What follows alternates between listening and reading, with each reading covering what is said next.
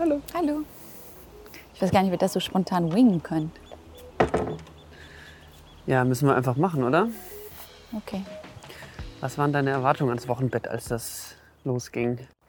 Ich muss dir sagen, ich dachte, in 2 Wochen, ich habe ja dich versprechen lassen, dass du 2 Wochen komplett für mich da bist und mein Lakai bist.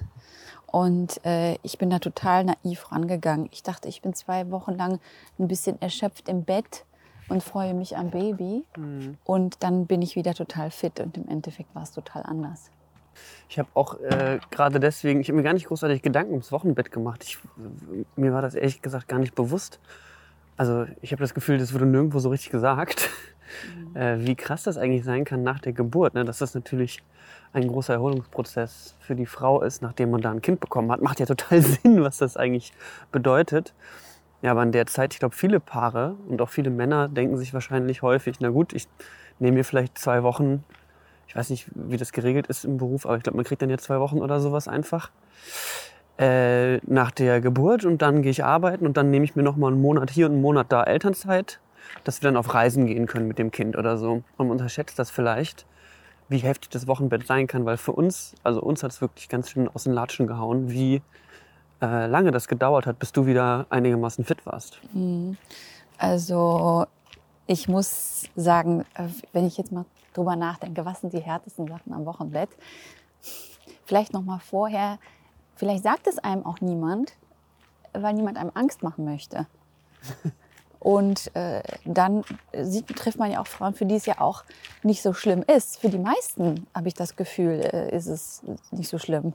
Mhm. Und dann ist man aber da und dann ist es schlimm und dann weiß man gar nicht, was da kommen kann. Und dann ist das da. Und ich war wirklich unvorbereitet. Mhm. Ich wusste, das Stillen kann ein Thema sein, aber ich dachte, als ich schwanger war, gut. Wenn ich stille, das heißt, ich habe das Kind schon bekommen. Ist der größte Teil ja schon vorbei, das kriege ich dann auch noch hin. Und ich war dann auch überrascht, was das für ein Akt war. Also das Erste ist, was wirklich, glaube ich, eine Herausforderung ist, es sei denn, man entscheidet sich sofort von vornherein, ich möchte nicht stillen, dass man die Flasche gibt. Wenn man stillen möchte, dieser Milcheinschuss, wie schmerzhaft das ist. Also das tut weh und auch wenn so 3 Kilo Mensch mit voller Kraft an deinen Nippeln saugen, die das nicht gewöhnt sind, das tut höchstwahrscheinlich auch erstmal weh. Und so war es auch bei mir. Tipp hier ist auf jeden Fall diese Silberhütchen, was wir von einer anderen Mutter gehört haben, die auch frisch entbunden hatte. Das sind so Plättchen, die tut man sich auf die Nippel und dadurch entsteht so ein feuchtes Milieu und das hilft den Nippeln schnell zu heilen. Das war für mich wirklich Lifesaver. Irgendwie für, keine Ahnung, 15, 20 Euro im Internet zu kaufen. Und ja, also Silberhütchen, das war ganz super wichtig. Empfehlung und die hat uns auch vorher niemand gesagt. Also wahrscheinlich ist es dann auch Glück oder Unglück, ob es für einen funktioniert oder ob die Hebamme einen darauf hinweist. Aber für uns hat das echt super geklappt. Ja, für mich, genau. Und wenn das Kind anfängt zu saugen, kurz nach der Geburt, dann hat man auch Nachwehen. Und diese Nachwehen können unterschiedlich stark sein. Also das Kind fängt an zu saugen, man hat den Schmerz der Nippel, die Nachwehen und vielleicht noch gleichzeitig spürt man den Milcheinschuss, also die Milch kommt als Schmerz und es wird ja auch ein Hormon ausgeschüttet, das Oxytocin. Und bei mir hat das zum Beispiel dazu geführt, dass ich immer mega angefangen habe zu schwitzen, sobald ich das Kind angelegt habe. Aber dieses Hormon ist ja sehr gut, dass alles seinen Weg geht, dass die Bindung stärker ist, dass sich die Gebärmutter zusammenzieht. Aber all diese Sachen zusammen, ich habe das Kind angelegt und ich habe auch häufig geweint und habe dich umarmt, weil es erstmal so weh tat. Erinnerst du dich noch daran? Ja. Und ein paar Mal habe ich gesagt, okay, wisst ihr was, ich nehme jetzt einfach mal eine halbe Ibu. Ich brauche jetzt mal eine Pause vom Schmerz. Und so habe ich es auch gemacht und finde es auch okay. Also.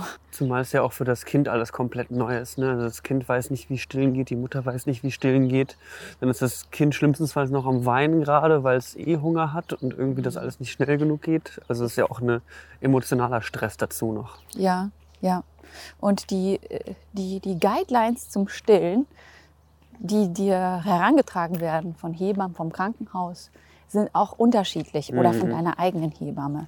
Also ich habe wirklich unterschiedliche Tipps gehört und habe die einige, jede Frau muss ja gucken, was für sie klappt, einige befolgt und einige nicht. Da muss man gucken, was für einen funktioniert. Aber die, manche haben einfach, hier geht gerade übrigens die Sonne auf. Hast du dein Handy auf laut, wenn das Baby weint? Na, ich mach mal eben. Ja. Das war aber verwirrend für mich. Und dann, das Kind soll weg von der Mutter, damit es nicht einschläft, dann tust es wieder dran, dann machst du rechts, links jeweils. Und dann habe ich gehört, andere Frauen, denen wird sofort die Pumpe nahegelegt. Uns ja auch dann nachher von der ersten Hebamme, die wir zu Hause im Wochenbett hatten, die war beim ersten Besuch da, hat sofort gesagt, wir brauchen eine Pumpe. Wobei, also es hat eigentlich komplett gegen unsere Intuition gesprochen. Also es war wirklich gefühlt, haben wir von 3 Hebammen 3 verschiedene, komplett verschiedene Ansätze bekommen. Und dann sind wir eigentlich mit dem gegangen, was sich am besten angefühlt hat, weil anders geht's ja gar nicht. Also wir haben einfach aus allen das genommen, was für uns funktioniert. Man wünscht sich so eine Autorität, die einfach sagt, so ist das, so ist es richtig, so ist es schön für dich und das Baby. Aber die gab's für uns einfach nicht. Und das war einfach die erste Lektion, so ein bisschen, ja, sich aus allen Tipps und Empfehlungen der Hebammen das rauszusuchen, was am besten von uns klappt. Und was wir dann gemacht haben, war, wir haben die Pumpe geholt, haben die aber eigentlich nicht benutzt. Wir haben die dann aus dem Stress heraus so ein bisschen geholt. Und bei mir, das Pumpen hat jetzt auch nicht so gut funktioniert. Ich habe weiter das Kind eigentlich angelegt, weil ich dachte, das spielt sich von selbst ein mit der Brust, ohne die Pumpe. Und so war es dann auch. Aber wenn es mit der Hebamme nicht klappt und man merkt das erst im Wochenbett, also ich musste die Hebamme kurzfristig wechseln, weil wir umgezogen sind, habe sie schon mal vorher kennengelernt und dann war sie da und dann habe ich gemerkt, boah, das passt überhaupt nicht vom Habitus, von ihrem Ton, von meiner emotionalen Gefühlslage. Also man ist wirklich sehr, sehr emotional sensibel in diesen paar Tagen, besonders in den Tagen, wo der Milcheinschuss kommt. Das hat überhaupt nicht geklappt. Also sie ist gegangen, ich war fix und fertig mit den Nerven. Bezüglich der Hebamme, was wir dann gemacht haben, ist, ich habe dann zu dir gesagt, hier ist mein Handy, lösch den Chat mit ihr, lösch die Telefonnummer, ich kann keinen Konflikt ertragen, sperr sie und schreib von deinem Handy, dass es nicht klappt. Und bitte schreib die alte Hebamme an, ob sie nicht doch kommt, obwohl wir umgezogen sind. Wir brauchen auch nicht jeden Tag Betreuung, sondern einfach nur ab und zu und jemand, der das Kind wiegt, weil es auch wichtig war, zu wissen, ob er zunimmt. Die erste hatte nämlich auch keine Waage dabei. Wir mussten sie einfach blocken, wie so eine toxische Ex-Freundin einfach die Hebamme. Und das hat dann aber geklappt. Die neue Alte ist dann gekommen und war ein paar Mal bei uns. Das war bei uns einfach das Ding, weil wir so um den Geburtstermin umgezogen sind, dass sich die Zuständigkeitsbereiche der Hebammen abgewechselt haben. Und die Alte meinte, nee, bis dahin komme ich nicht mehr. Dann ist sie aber freundlicherweise doch gekommen. Nicht jeden Tag, aber so einmal die Woche. Zweimal die Woche? Am Anfang glaube ich. Am Anfang ich glaube häufiger, zweimal die Woche. Und hinten raus ein bisschen weniger, aber wir konnten ja immer auf WhatsApp schreiben. Normal ist, glaube ich, eigentlich jeden Tag in den ersten 2 Wochen. Für uns war das eigentlich okay so mit der Schlagzahl. Und ich fand, die neue alte Hebamme hat dann einen Satz gesagt, wo ich dachte, krass, warum haben wir den eigentlich noch nie vorher gehört?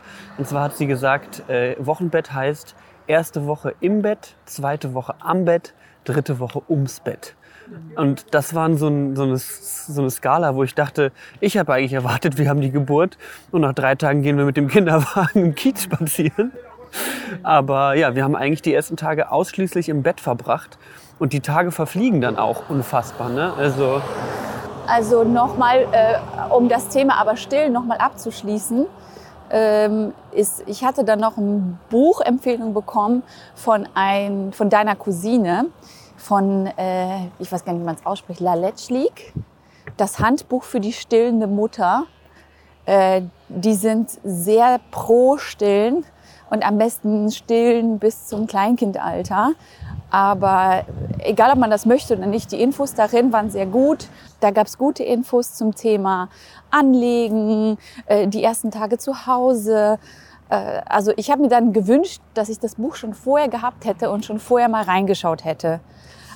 Und also von La Leche League das Handbuch für die stillende Mutter. Ich erinnere mich aber auch noch daran, dass es schon in einigen Vorbereitungskursen ums Stillen ging und das für uns mental überhaupt nicht drin war, sich noch neben den ganzen Tipps für die Kliniktasche packen und die Geburtsvorbereitung und die Position nochmal üben, dass wir dann uns noch Gedanken über das Stillen gemacht hätten. Eigentlich war unser kompletter mentaler Vorbereitungsstress ausgerichtet auf die Geburt überleben.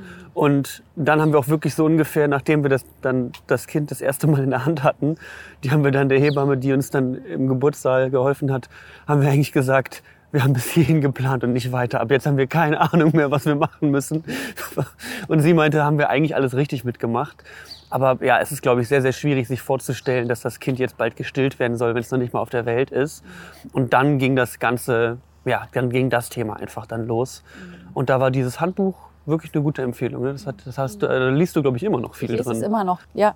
Das kann man, ja, wie gesagt, bis zum Kleinkindalter, und ich stille ja immer noch. Also das kann man gut machen. Noch was anderes zum Thema dieser Hebamme. Es kann ja auch sein, dass man anderen Besuch hat, der einem irgendwas sagt. Vielleicht auch die eigene Mutter, Leute aus der Familie, aus dem Umkreis, was einen irgendwie verletzt. Oder andere Dinge, die einem ein bisschen aus dem Gleichgewicht bringen. Ich hatte auch früh Ängste. Also ich war so müde und es war immer dunkel. Wenn ich das Kind, also unser Kind wurde im Januar geboren, wenn ich das Kind gestillt habe, wenn ich mit ihm geschlafen habe, wenn ich mit ihm aufgewacht bin, ich war teilweise richtig verwirrt, weil ich nicht wusste, ist es schon der Abend, ist es die Nacht, also der Biorhythmus war einfach komplett nicht mehr das, was man von ihm erwartet, und das hat bei mir Panik ausgelöst. Mhm. Und ich habe mit der Hebamme darüber gesprochen. Sie meinte, ich solle versuchen, Entspannungszeiten, glaube ich, für mich einzuplanen. Und wenn das alles nicht hilft, nach ein paar Wochen Beruhigungstabletten vielleicht nehmen, damit ich auch einschlafen kann. Und ich habe auch versucht, mit dir drüber zu reden. Das war wirklich die Panik. Also ich wusste nicht, ist es Tag, ist es Nacht? Und dann kam so eine Panik vor der Dunkelheit in mir auf. Das war wie eine Todesangst. Mhm. Und wenn das kam, musste ich, was am besten geholfen hat, aufstehen und mal kurz das Fenster aufmachen und auf jeden Fall Licht anmachen, wenn es dunkel war. Aufstehen, Licht an, aus dem Zimmer vielleicht gehen, weil das so ein starkes Gefühl war. Und das Gefühl an sich hat mir nochmal so, ja, Angst gemacht. Hm. Ich habe dann, als die Hebamme, die schlimme Hebamme, da war an diesem einen Besuch, dann ging es mir so schlecht, dass ein Tipp, den ich dann vielleicht auch anderen Müttern geben kann, ist, dass ich auf der Station angerufen habe, wo ich entbunden habe. Also die haben auch gesagt, ja, sie können ja auch anrufen, wenn was ist, und Stilltipps und so weiter. Und dann habe ich da tatsächlich angerufen und ich war am Heulen. Und ich habe gesagt mit der Hebamme, das hat nicht geklappt, wir verstehen uns nicht. Ich habe versucht, diese Ängste zu beschreiben. Und sie hat mich gefragt, wann das Kind zur Welt gekommen ist und ob du da bist und mich unterstützen kannst. Hat einfach ein paar Fragen gestellt und war ganz lieb, war ganz einfühlsam, hat gesagt, ja, das ist ein Stück weit, ist das auch normal, was einem in dem Moment gar nicht so viel hilft, wenn jemand dir sagt, das ist normal, aber hat mir vielleicht empfohlen, mal ein bisschen Netflix zu gucken, meinte sie, der vielleicht die Lieblingsserie, oder hat gesagt, machen Sie sich doch mal so eine Meditation an, oder machen Sie sich doch mal ein bisschen so ein Meeresrauschen an oder mal ihr Lieblingslied, und vielleicht ist auch mal viel Besuch, als ich meine Kinder bekommen habe. Das war jetzt bei uns nicht der Fall, aber vielleicht ist das bei anderen so. Dann habe ich erst mal gesagt, 2 Wochen kein Besuch, und das hatten wir von vornherein auch vereinbart. Also es waren ein paar Leute da, aber wirklich sehr wenig, und unsere Eltern kamen auch erst nach 2 Wochen. Und war einfach die Tatsache, dass sie so einfühlsam war. Sie hat mir dann empfohlen, mit der Hebamme nochmal zu sprechen. Das habe ich dann ja nicht gemacht, aber dass ich da in dem Moment mit jemandem reden konnte, das hat mir in dem Moment geholfen. Und auch zu wissen, dass sie gesagt hat, wenn es ganz schlimm ist, rufen Sie nochmal an. Mhm. Es ist immer jemand hier. Auf der Station ist Tag und Nacht jemand. Und wenn es ganz schlimm ist, dann rufen Sie nochmal an. Mhm. Und das ist auch ein Tipp, den ich Müttern geben kann, wenn du gar nicht vielleicht mehr weißt und dein Kind ist so klein, du bist gerade zu Hause oder du hast ambulant entbunden, dann kannst du ja einfach nochmal im Krankenhaus anrufen oder dir direkt die Durchwahl geben lassen zur Station. Die hat sie mir dann auch gegeben. Das war gut. Wir haben uns auch glücklicherweise im Krankenhaus eigentlich super mit dem Personal verstanden. Das ist ja auch bei ganz vielen Eltern mal so und so. Wir hatten sehr viel Glück mit unserer Hebamme, mit dem Personal, mit der Ärztin, die dann nachher noch im Saal war. Da hatten wir auch Glück und ich glaube, deswegen hattest du ja auch ein einigermaßen positives Gefühl, dann noch dich da auch zu melden. Ja. Aber ich glaube, es ist wichtig, da einfach jemanden mal zu haben, der auch irgendwie, weil man sucht, so händeringend nach einer Hilfe, nach jemandem, der sich in dieser Situation auskennt und helfen kann. Und da ist es manchmal einfach gut, jemanden zu haben, der da wirklich einfach einfühlsam und ja, vorausschauend einem so ein bisschen beruhigen kann.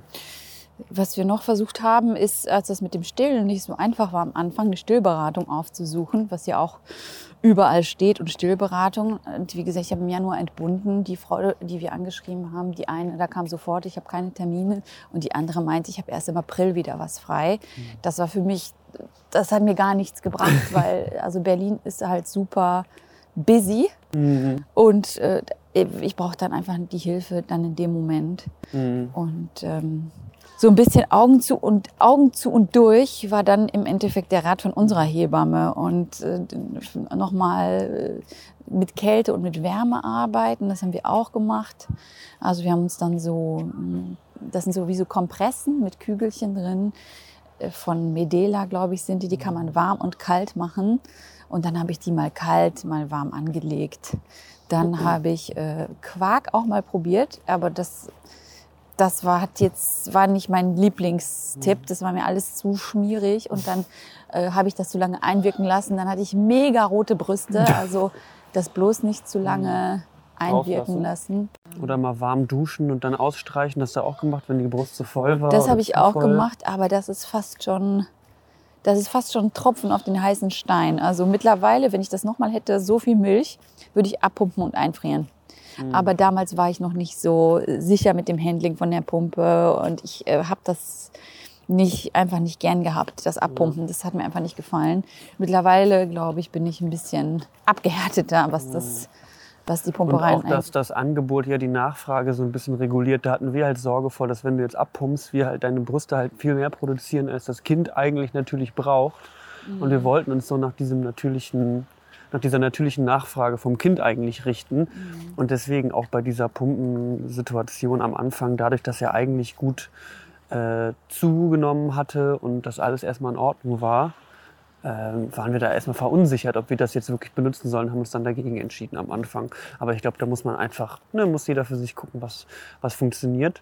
Und vielleicht noch einen praktischen Tipp, wo auch der Papa mithelfen kann. Wir hatten so ein bisschen das Ding, dass unser Baby am Anfang so sehr viel rumgezappelt hat beim Stillen und dadurch sich selber häufig die Brust aus dem Mund geschlagen hat.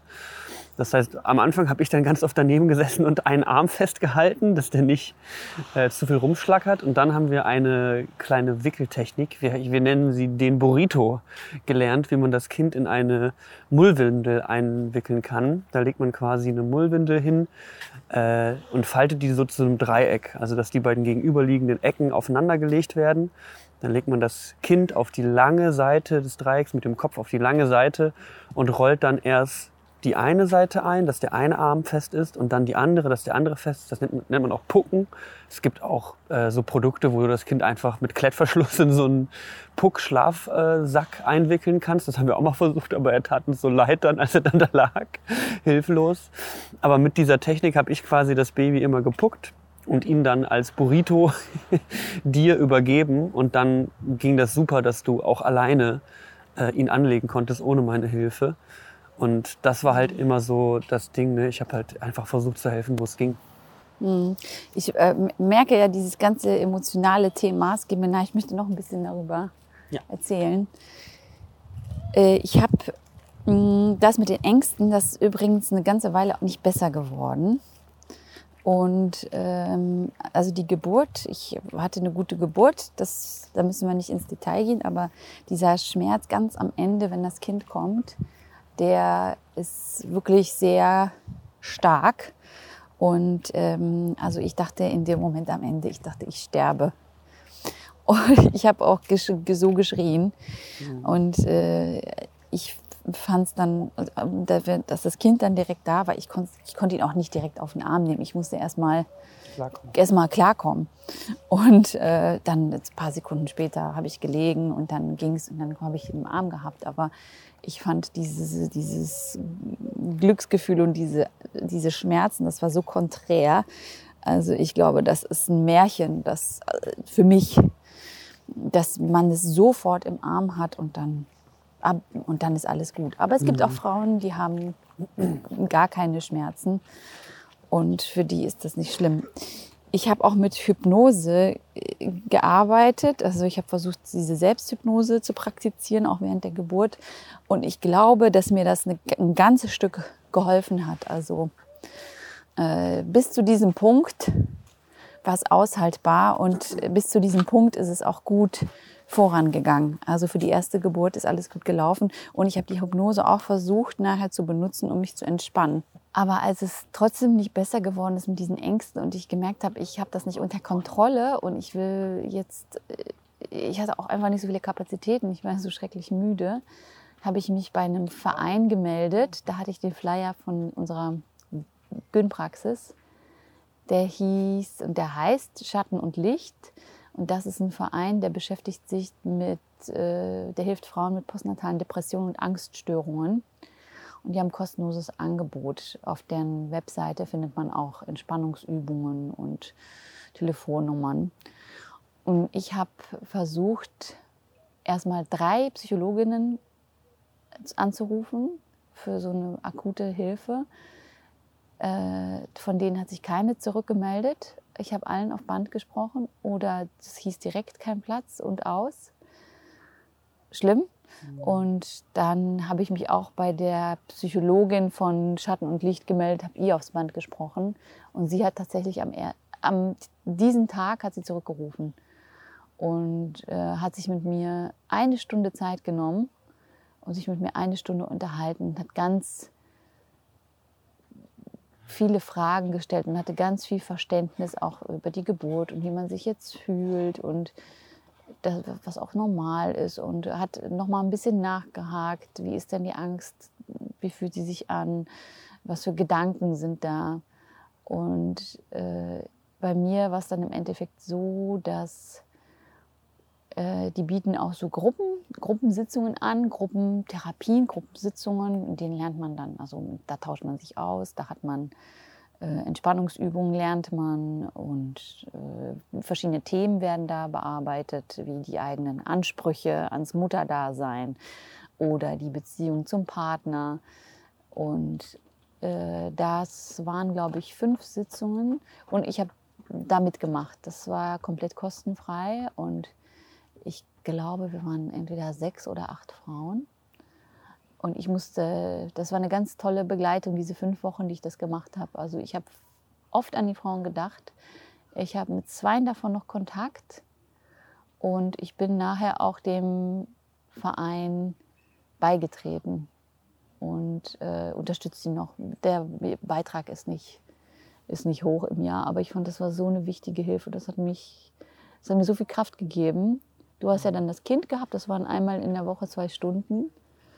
Und manchmal hatte ich ihn auch. Und wenn mir was wirklich auch so auf dem Herzen lag, da sind auch viele Tränen geflossen, wo er geimpft wurde oder danach ein Stillstreik war, das erste Fieber. Die anderen Frauen, die hatten echt Kinder in unterschiedlichen Altersstufen und unterschiedliche Anzahl von Kindern. Das war eine ganz tolle Gruppe. Also das kann ich empfehlen. Auch wenn man noch mit seinem eigenen Geburtstrauma noch so schaffen hat, also wenn man ein Geburtstrauma hat. Ich musste zum Beispiel noch sehr lange an die Geburt wirklich denken. Ich habe auch mit der Hebamme drüber gesprochen und sie meinte, ja, sie denkt auch noch an ihre Geburten. Und da war der Austausch super wichtig für mich. Und da sind wirklich bei jeder Frau da Tränen geflossen. Da habe ich mich ganz wohl gefühlt. Es ist, glaube ich, gut, da einfach mit Menschen zu reden, die in ähnlichen oder auch vielleicht in komplett anderen Situationen einfach sind. Und auch was ich dir jetzt in dem Moment nicht geben konnte. Ne? Ich kann das Gefühl der Geburt nicht, auch wenn ich da war, nicht nachempfinden, nicht wissen, wie das für dich war. Aber hatte auch das Gefühl, dass dir die Gruppe da geholfen hat. Ja, es ist so viel wahnsinniger Druck, wenn das Kind auch da ist, auf die Frau. Auf das Thema Stillen, auf das Thema, das Kind muss zunehmen. Wie fühle ich mich? Man hat auch so feste Vorstellungen davon, wie das Baby aussieht, wie fit man ist, wie dann der Alltag aussieht. Und es ist so anstrengend am Anfang, sich davon zu lösen. Vielleicht schafft man das nicht oder vielleicht hat man einfach so eine hohe Sensibilität, dass einem das schwerfällt. Das ist was im Wochenbett passieren kann. Mhm. Ja, also genau, das ist ein guter Tipp. Aber danach, wenn das immer noch nicht klappt, es gibt noch andere psychologische Betreuungen. Und meine Gynäkologin hatte eigentlich schon von vornherein gesagt, vielleicht haben Sie eigentlich eine Psychologin, schauen Sie sich vielleicht mal um.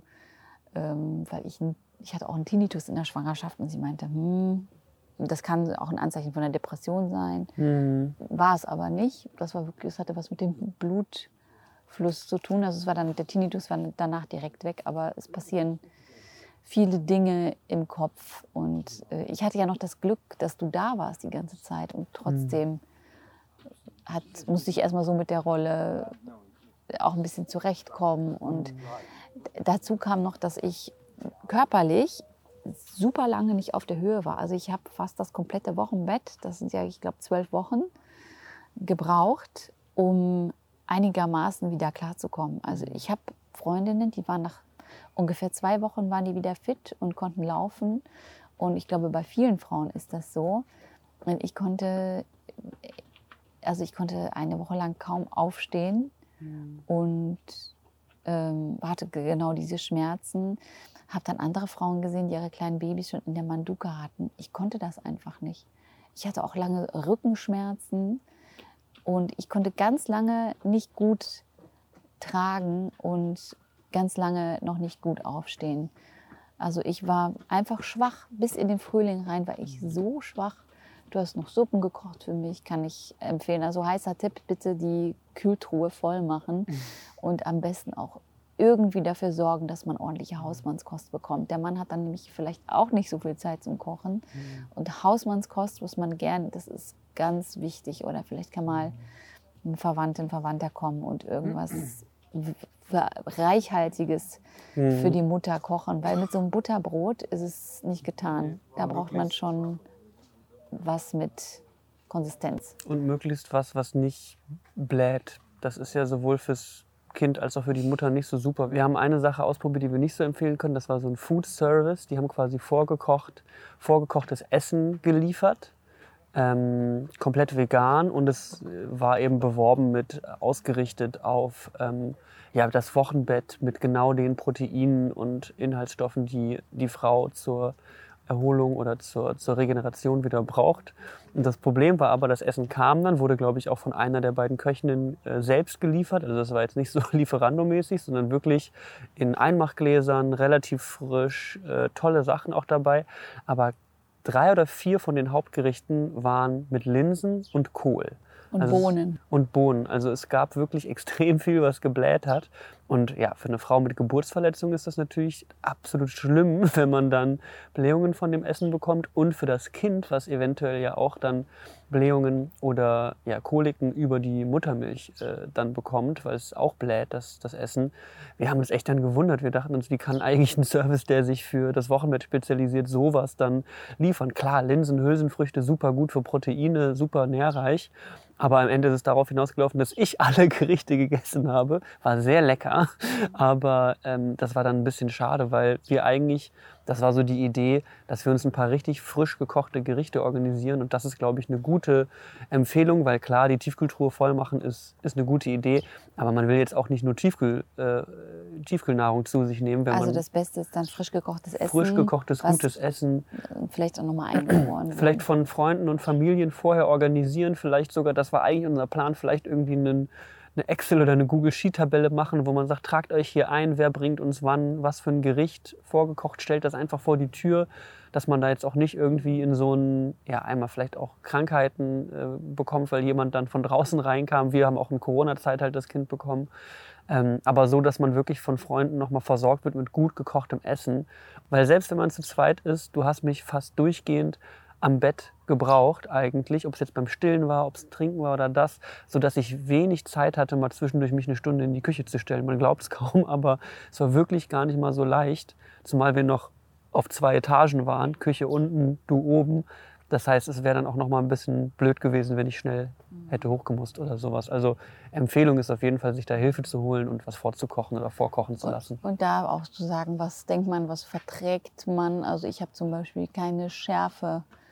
Ist vielleicht nicht so gut für das Kind und ich kann eh nicht scharf essen und dann muss die Person, die für einen kocht, sowas auch wissen. Was vielleicht noch wichtig ist beim Stillen, aber das ist, was vielleicht noch eine Info ist, wir sind uns immer noch nicht sicher, wie viel eigentlich das, was man isst, Einfluss auf die Milch hat.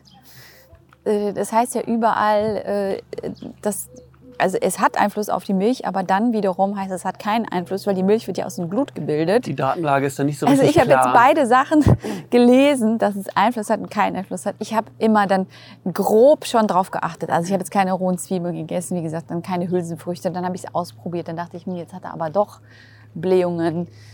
Und habe mich da eine ganze Weile zurückgehalten. Und mittlerweile ist es aber auch kein Problem, obwohl ich meine, dass bei Linsen es immer noch nicht so toll ist. Vielleicht noch ein Tipp, wenn man dann so wie ich so lange im Bett liegt, den hat mir eine Freundin gegeben, ist, dass man auch ab und zu einfach ein bisschen Radio hört. Also dass man nicht so allein oder nur mit dem Partner so da sitzt und so still, sondern ein bisschen, dass das Radio läuft, dass man ein bisschen Musik hat und ein bisschen hört. Eine Anbindung zur Außenwelt auch. Ja, genau. Das fand ich auch ein guter Tipp. Und wenn man also viel im Bett ist und sich vielleicht auch mental nicht so gut fühlt, wenn man eine liebe Freundin hat, die mal kommt und einfach am Bett ein bisschen sitzt und eine Stunde, länger konnte ich auch nicht, weil ich so müde war, mich nicht konzentrieren, aber die mal eine Stunde einfach bei einem ist und dann sagt, okay, ich gehe jetzt wieder, alles gut. Und das einen so ein bisschen stützt und die auch spontan sagt, ich komme oder spontan sagt, wo es nicht schlimm ist, wenn man sagt, ich kann jetzt nicht, du brauchst nicht zu kommen. Also das ist auch ganz wichtig. Aus so einer Vatersicht auf jeden Fall würde ich empfehlen, sich noch mehr Zeit am Anfang zu nehmen. Auf der einen Seite kann es eben sein, dass die Frau noch mehr Unterstützung braucht als nur diese 14 Tage am Anfang. Und auf der anderen Seite geschieht da natürlich auch das Wichtigste an Bindung mit dem kleinen Kind, dass man Haut auf Haut liegen kann, dass man selber als Mann Oxytocin ausschüttet. Das ist ja auch ganz krass so. Männer, die eben zu Hause bleiben und viel Zeit mit dem Kind verbringen, schütten eben auch dieses Hormon aus, was die Frauen dann beim Kuscheln und Stillen ausschütten. Und ich hatte das tatsächlich auch gespürt. Also ich erkläre es mir so, weil ich teilweise in den ersten Tagen, wenn er Haut auf Haut mit mir lag, habe ich so angefangen zu schwitzen. Mir wurde so heiß auf einmal. Und das ist eigentlich ein Anzeichen dafür, dass Oxytocin, dieses Kuschelhormon, ausgeschüttet wird. Und das ist natürlich auch eine unglaubliche Zeit, dieser erste Monat, diese ersten 2-3 Monate. Wenn man das irgendwie hinbekommt mit seiner Elternzeit, würde ich mir auf jeden Fall am Anfang genug Zeit nehmen, um die Frau zu unterstützen und auch selber diese Zeit mit diesem Neugeborenen zu genießen. Das ist unbezahlbar. Noch ein Tipp, den wir hatten, war die Popo-Dusche. Die hieß Happy Po. Ja. Die gab es, glaube ich, im DM. Also nach der Geburt reinigt man sie jedes Mal, nachdem man auf Toilette war. Besonders wenn man Geburtsverletzungen hatte. Und da gibt es so eine Popo-Dusche, die heißt Happy Po und die kann man natürlich überall benutzen. Und das wird einfach, das ist nicht elektrisch, das ist einfach... Füllst einfach Wasser auf, wenn du kein Bidet hast oder so. Füllst du mit Wasser auf, dann wird das gedrückt und das fand ich super hilfreich. Um kein Papier mit zu benutzen. Ja, da muss man wahrscheinlich einfach gucken, nicht vorbereitet sein, dass es sein kann, dass man noch vielleicht lange blutet oder auch lange Schmerzen hat oder sich einfach mental nicht sofort in dieses Mutterglück fällt und einfach so ein paar Dinge im Haushalt hat, wo man denkt, das wird mir das Leben vielleicht einfacher machen. Vielleicht kann ich in den ersten Tagen auch noch nicht gut raus. mein Tipp ist, sieh zu, dass, also obwohl meine Hebamme sagte, die erste Woche im Bett, dass ihr so früh wie es geht wenigstens in den Garten geht und mal das Gesicht in die Sonne haltet oder auf die Straße und einfach mal ein bisschen Tageslicht seht und euch da mit einem Stuhl hinsetzt oder irgendwo ins Café kurz reinsetzt oder am Arm jemand euch hilft und ihr mal eine ganz kurze Runde irgendwo drehen könnt. Der erste Spaziergang war irgendwie im Innenhof, 5 Meter und zurück, aber immerhin haben wir es einmal, und es war im Dunkeln, weil es halt Winter war und früh dunkel wurde. Ich weiß gar nicht, ob es noch oder schon dunkel war. Aber das ist ganz wichtig, glaube ich, dass man noch ein bisschen Licht oder einfach ans Fenster gehen und das Gesicht ins Licht halten. Super, super wichtig. Und genau, solche Kleinigkeiten, die einem dann vielleicht schon gut tun können. Ja, das war mein Wochenbett. Und ja, wie gesagt, ich habe super lange gebraucht und ich glaube, auch da ist es wichtig, sich Zeit zu geben. Die habe ich mir nicht so richtig gegeben. Aber das hilft ja nichts. Der Körper braucht so lange, wie er braucht. Und jetzt nach einem Jahr, würde ich sagen, ist es tatsächlich so wie vorher. Ich hätte es nicht für möglich gehalten. Und ich bin total aktiv. Ich mache Sport. Ich trage das Baby viel. Ich fühle mich stark. Und ein bisschen muss man den Glauben haben, dass das wiederkommt. Mhm. Fit bleiben ist auch nochmal ein interessantes Thema. Wir haben auch sehr früh, oder ich habe dann relativ früh mit einem Trainer angefangen zu trainieren. Ne? Also, dass ich wieder auch ein bisschen Sport mache. Ich glaube, vielen Eltern fällt es schwer. Und das hast du dann auch irgendwann gemacht. Ein bisschen wieder ganz leicht. Also, du hattest dann diese Rückbildungskurse, die du ja auch genommen hast. Einen Kurs, genau. Einen Rückbildungskurs. Weil man kann ja jetzt nicht einfach jede Art von Sport wieder machen. Man muss da ja auch ein bisschen drauf achten. Aber dass man einfach auch früh versucht, weil das bekomme ich bei vielen Eltern mit, die, sobald sie das Kind bekommen haben, gar nichts mehr schaffen, in so einem Sport, irgendwo Sport zu machen. Und ich glaube, das ist hilfreich, sowohl für den Vater als auch für die Mutter, irgendwo zu gucken, so früh wie möglich, wann kann ich wieder auf mich achten, Bewegung für mich machen. Da muss man auch ganz egoistisch sein und an sich und seine eigene Gesundheit denken und zu sagen, okay, das Kind ist da, es muss sich viel nach dem Kind richten, aber ich muss auch gucken, dass ich für mein Kind gesund und fit bin. Mhm. Und das kann aber als Mutter, glaube ich, schwierig sein, am Anfang das Kind abzugeben.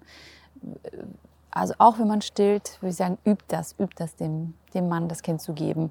Dann, wenn es irgendwie mit Abpumpen geht, wir haben ja nur immer abgepumpt und die Milch innerhalb der nächsten Stunden verfüttert, weil wir das auch mit dem Warmmachen, wenn er dann Hunger hatte, wir haben das gar nicht richtig hinbekommen und ich war nie länger als 4 Stunden weg. Mhm. Deshalb haben wir dann die frische Milch, die man ja bis zu 4 Stunden bei Zimmertemperatur halten kann, in der Flasche gehabt und wenn er dann Hunger hatte, hast du ihm ein bisschen Milch gegeben. Das haben wir auch nicht super häufig gemacht, aber da war ich, wie gesagt, mal in der Sauna oder mal alleine spazieren oder alleine um den Block. Und mein Tipp wäre, das auch an meinem Vergangenheits-Ich, das noch ein bisschen mehr zu kultivieren, den Mann noch mehr einzuspannen.